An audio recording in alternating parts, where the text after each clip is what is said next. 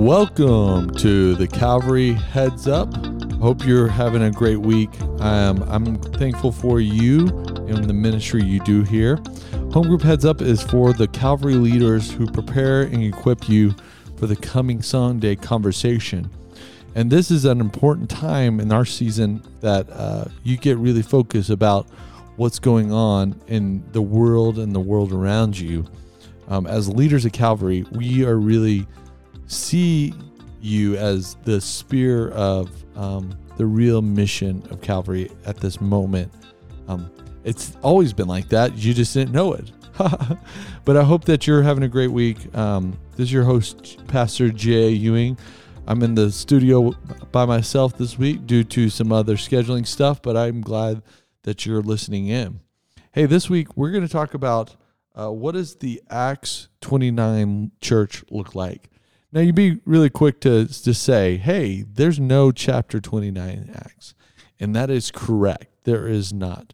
However, Thomas, um, on, sun, on Sunday or Saturday, sorry for those who watch it on Saturday, um, is going to unpack what it means to be a church on mission.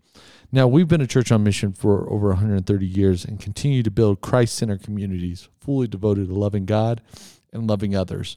Um, and that mission hasn't changed even in 2020.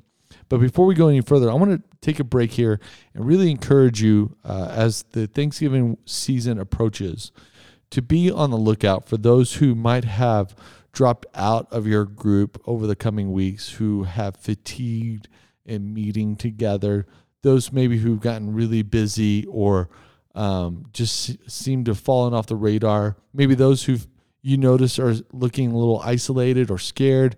Um, this is a great season for all of us as leaders to look around those that we are shepherding, those that we are guiding uh, towards Jesus, and make sure we're praying for those groups, those people, those names, those families, praying for um, their relationship with the Lord, praying that they uh, step into and continue in community.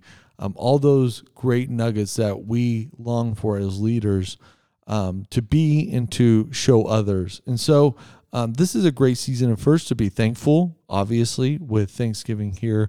Um, our hearts need to be grateful for the things we do have, but also looking around and making sure that people around us are not feeling isolated or alone in the Thanksgiving season, um, especially as the COVID numbers go up, as things get tighter, as people become more and more cautious. Um, community is essential, my friends for a growing faith. I keep saying that over and over this week. It's the theme of this week for my life personally is that community is essential for a growing and thriving faith. Now, you as a group leader are there to help foster that community, and it's hard work. Let me be honest. There is nothing easy about creating an authentic, thriving community. There's nothing easy about that. Yet we do have the Holy Spirit to guide us, to encourage us, to empower us, to give us the ideas and thoughts, the scriptures to help build and form that community. And we need to be praying for that as leaders, especially in this season. Um, this is a critical season, and I keep saying those words, and the sense of urgency is on my lips today. But you need to be praying. I want to invite you into praying uh, that the Lord uses you to help form a very authentic, thriving community of people. And we talk a lot about that in t- Pastor Thomas's message this weekend. He's going to walk through several different scriptures. You want to get onto the um, new normal discussion leadership guide this week, especially this week as you prepare to maybe jump around in some texts Acts 28, 11, Romans 11, uh, 2 Timothy 2 um, there's quite a bit of ground that Pastor Thomas covers and a lot of great nuggets. And so I want you to be thoroughly equipped, prepared to have a really genuine conversation with those that you're leading. Also, you want to um, think about how you're going to uh, form the week after Thanksgiving. So we're asking home groups if you uh, sense that everyone's going to be gone or everyone's going to be a little too busy.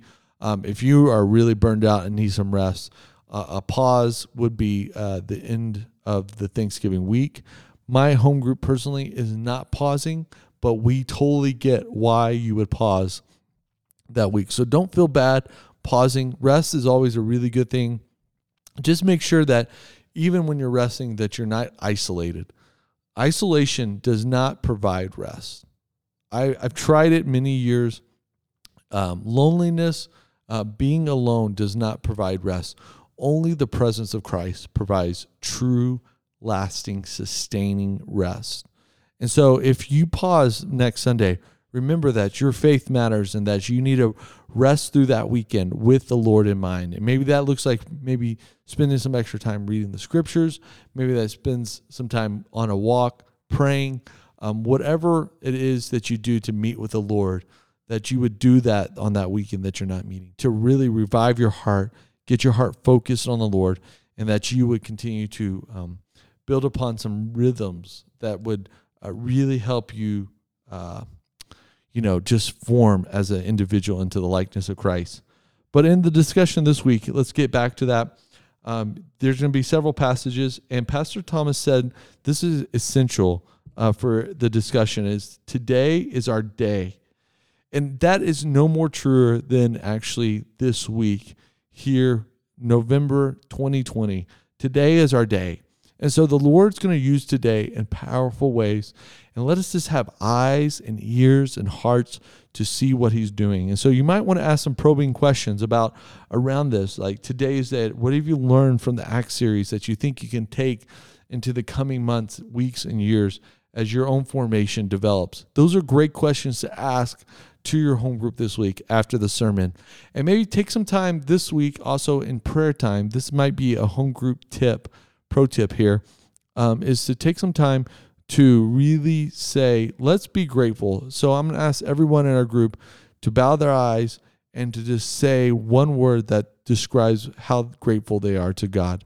Maybe it's family. Maybe it's um, a love of a spouse. Maybe it's his faithfulness. Maybe it's God's characteristic of him uh, being sovereign or that he's a compassionate God.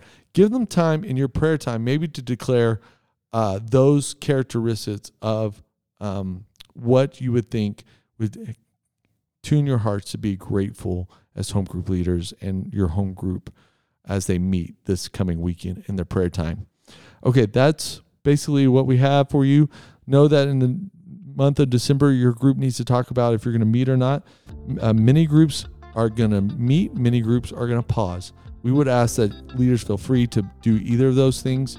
Um, if you need rest, if your group needs rest, if your uh, host needs rest, you should pause. If you're a group that's been isolated and alone and you're not you're going to need each other to get through the holiday season, you need to meet. And so uh, it's time for your group to have that conversation get ready for the Christmas holidays this year in 2020. We love you. We're praying for you. If you need anything, you should reach out to Perry, Matthew, or myself on the community life teams. And we look forward to seeing and hearing what the work that God has done through you as great leaders here at Calvary. Have a great week.